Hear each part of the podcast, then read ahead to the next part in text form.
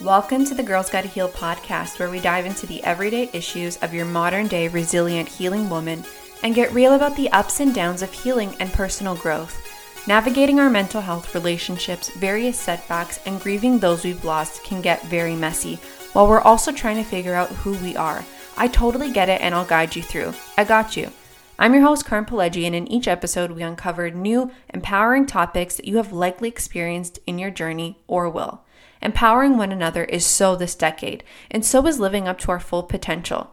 This is the time to become more confident in exploring your relationship with yourself and looking inward. You don't have to have it all figured out today, but you're here and now is a good start. I want you to be your best self. I'm always going to be rooting for you. This girl's got to heal. Hey Team GGH, we are talking about practicing detachment in this episode today. But before we get into it, I wanted to just share a little bit of some of the things going on in my world. So I have been wanting to launch season 3 for the longest time. I have notes, I have brainstorming ideas, I have actually recorded episodes and then just deleted them. So I'm definitely in this funk where I have great things to share and want to share them, and have kind of lost a little bit of like the confidence in my voice and sharing and delivering messages. And this is just one of those human moments that I do want to share, because I think we all go through it. Even the person that you're listening to, whether it's this podcast or other podcasts, we all kind of go through these ebb and flows of, you know, feeling great and confident and then just being so hard on ourselves. And, you know, there's always teachable moments and everything. So that just kind of is a reflection of where I'm at and some of the things going on around me. But even when it came to posting content over the last month or so, it's kind of felt like I have the ideas, but I don't want to put them out yet. I am also super hard on myself about a lot of things. And I'm like, unless it's 100% and it's authentic and great, I'm not putting it out. I would rather spend like a couple weeks editing it or waiting till I'm in a better space to post it, just because that authentic piece is so important to me. So that's just, you know, what's going on in my world, but I am back and ready to record. If you only knew how much time and space was between the last episode and this episode. We're just not going to get into that. So today we're talking about detachment and what it is. To be honest, detachment has come up a lot lately. I have been seeing it on my Instagram feed quite a lot, and it's come up for me in some of the personal things that I've been going through and why it's important, and not realizing that it is as important as it is. So on anything GGH related, I talk so much about the power of connection and why we need connection, and going back to the origins of GGH around grief is that, you know, connection is something that helps us and heals us on our journey. Is there an area in your life that you feel stuck in? Do you feel like you haven't always had a safe space to work through some of your inner challenges? I'm excited to tell you about today's sponsor, BetterHelp.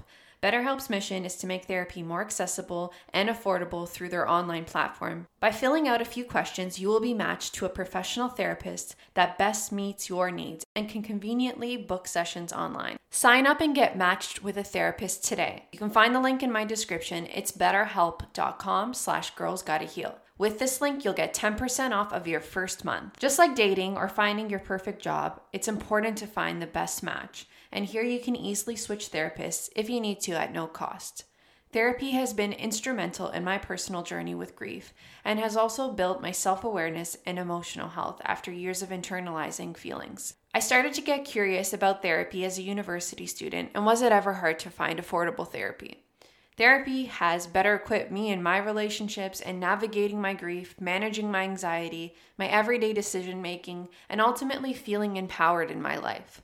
It can feel intimidating to start something new, but when's the last time that you did something for yourself? If you're struggling in navigating your relationships or grief, or want to better show up in your relationships, consider therapy with BetterHelp. Invest in yourself. Click the link in my podcast description or visit betterhelp.com/girlsgottaheal for 10% off of your first month. I think for some people when they hear, you know, you should practice detachment, but it's also important to connect. These two concepts and ideas can sometimes feel like they're contradicting one another if you don't have a proper and full understanding of them. So we're going to get into it, because even for myself, I questioned it. I'm like, what these, like, how can I connect in a relationship but also practice detachment? Why would I want to detach from someone that I like and I'm trying to build a connection with? So the art and the practice of detachment is really detaching yourself from an endpoint, detaching yourself from an outcome, and it places more of a focus on being present.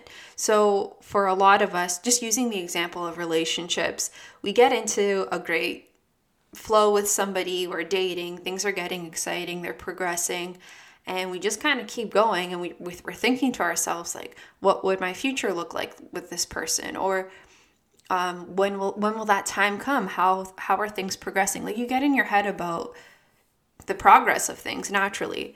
And sometimes we can just get so wrapped up in an idea of, like, this has to be the end goal, or this has to be one or few of the milestones that I have to reach with this person. And I think to a certain degree, some of that thinking is good and it's healthy and it's productive, because it allows you to be in a space where you think, oh, okay, well, you know, if I actually don't see myself going further with this person, maybe it's a time to just back away or to reevaluate things. So that reflective space is always good. But it's when you get to a point where it crosses a line and you kind of become, like, obsessed with that end goal. And when things are kind of slightly off, you just kind of get so hyper focused on it, and it strays away from what's actually happening in the moment and the importance of that connection and embracing that connection for what it is. So in a nutshell, that's really what, like, an example of practicing detachment is, just focusing a little bit less on the end goal and the outcome and enjoying more of what's going on in the present.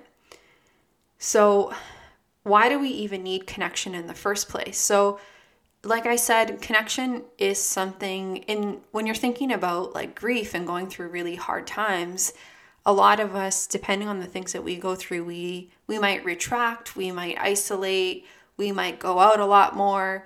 And ultimately, wherever you land and however long it takes you, you do realize that meaningful connection is something that helps heal you. It brings a sense of community and belonging. You know, I can relate to this next person who also lost a parent. I can feel heard by this person who also knows what it's like to be dumped by somebody. So connection is community. Connection is allowing yourself to be around people who see you, hear you, want to understand you, and make you feel supported for who you are, regardless of the things that you've been through and any of that. Like, it's a space where you don't have to feel guilt or shame, and it really embraces you for who you are. So that's why connection is important. And that's why we start relationships in the first place, is because it's natural for every single human being to want to connect and to want to build relationships. It's the detachment piece that becomes important, because for some of us who have gone through some early childhood experiences where we experienced abandonment or rejection, when we become so invested and attached to an endpoint, and it doesn't end up happening, and we try so hard to make it happen, we, like, death grip it, we're like, this has to happen, or why aren't you showing up for me?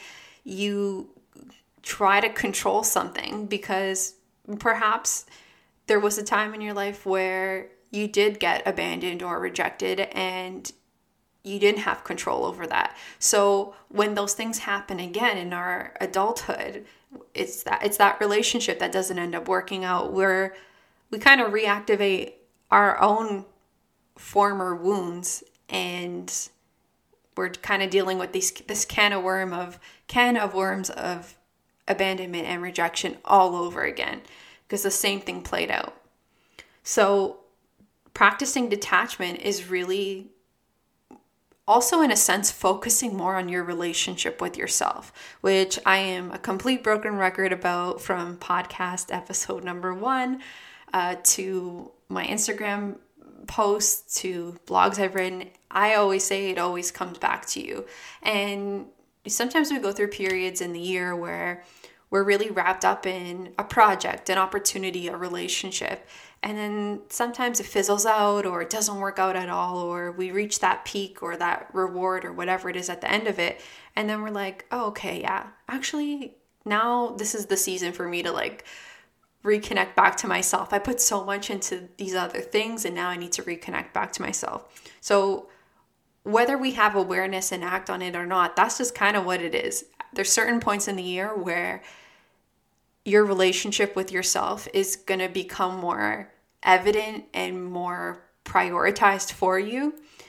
So yeah, so detachment is really in line with that, you know, things come back to you at the end of the day, whether that job interview leads to a job, whether that connection leads to marriage, a partnership, whether that project ends up becoming the most successful thing you've done or not, you have yourself at the end of the day. So regardless of the outcome, you need to be good with who you are. And throughout that process of things going really well or things not going well or things just kind of plateauing, you have to be good. You have to be checking in on yourself.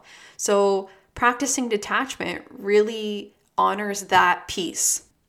So back to that part about how practicing non-attachment or detachment, however you call it, and also having connections with people, like how don't these two ideas contradict one another? Or they shouldn't, at least.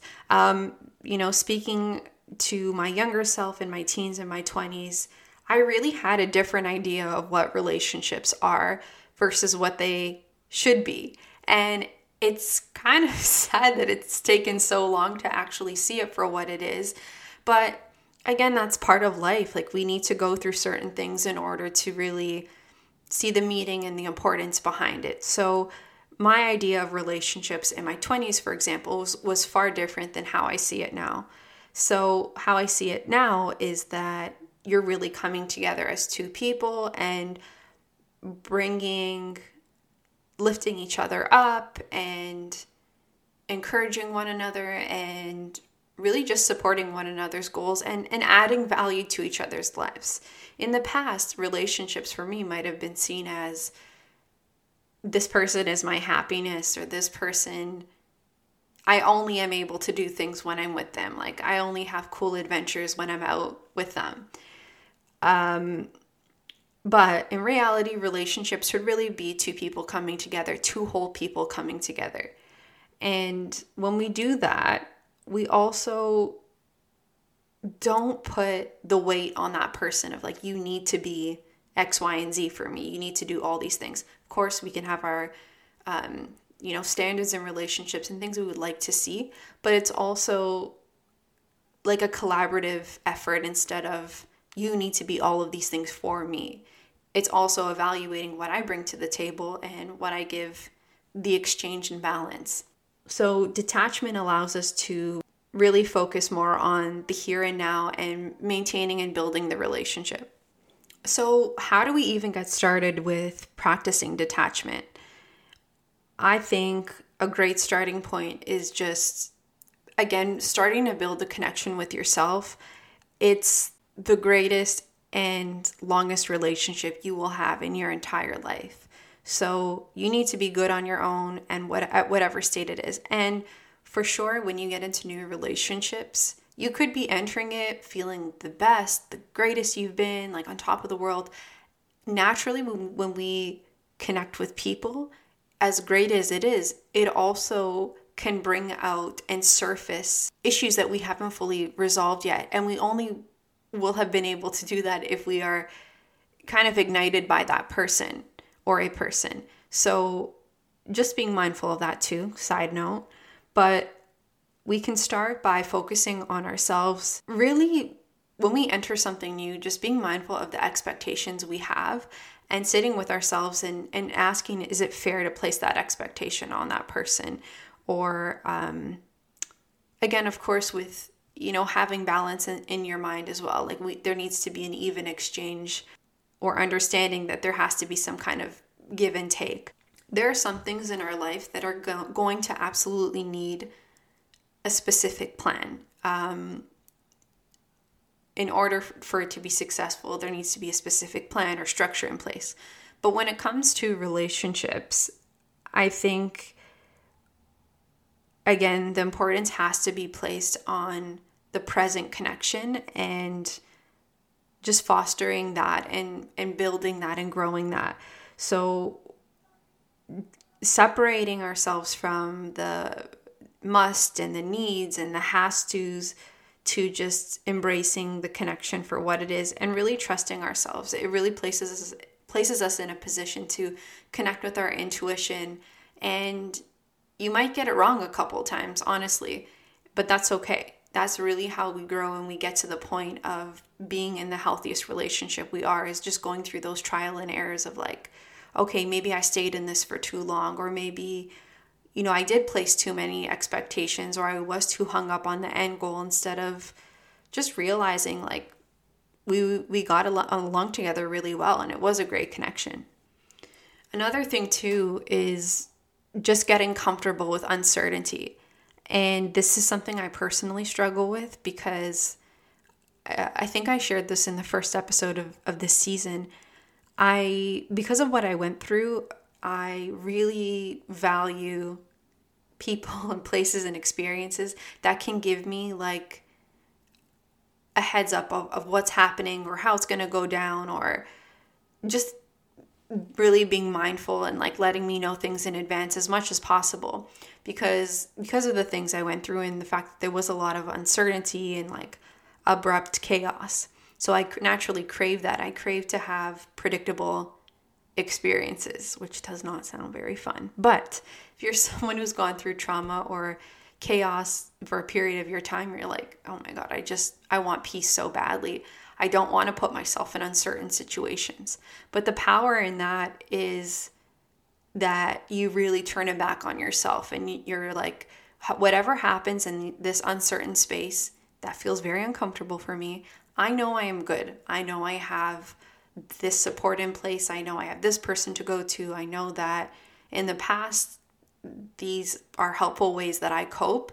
It really just, it's kind of empowering in a sense that you've got you at the end of the day, and you can work through whatever comes out of this uncertainty, but also validate yourself in that I am not always comfortable with being in uncertain spaces or people around people. But if I do see that there is potential in this and potential for me to grow or for me to gain something valuable or anything like that, I'm okay to try it, and I know that I'm good because of X, Y, and Z. So like I touched on a little bit earlier, when we become so attached to an outcome, a person, it can sometimes make things worse for us, and sometimes make the healing process of whatever was inevitably going to happen far worse.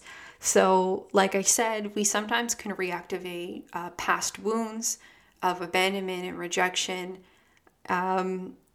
And while this gives us the opportunity to finally work through them and seek the support that we need, it can also be quite uncomfortable. So I'm not saying that it's beneficial to completely close yourself off or isolate when things get challenging, or you might find yourself in an uncertain situation, or feel like dating is just not in the books right now. You might find yourself currently in a relationship or not, or whatever place you're at. So if you are in a relationship and things are good, but if you're in a relationship and you're noticing that it's become a bit off balance over time and you've become so attached, really just placing that power back into yourself and focusing on yourself. Of course, as always, be communicating with your partner, this and that, but putting that energy back into yourself and removing the tension and like the death grip around like having a particular outcome. Sometimes you need space. Sometimes the people that you're with need space as well. So give them that and come back together. If you're someone who is currently dating, you're dating one person, dating multiple people, enjoy being present with that. Don't be so attached to an outcome. Definitely am and have been guilty of this. We just get excited and we think that we're kind of coming to that end point of this is it for me, no more dating, this is my person.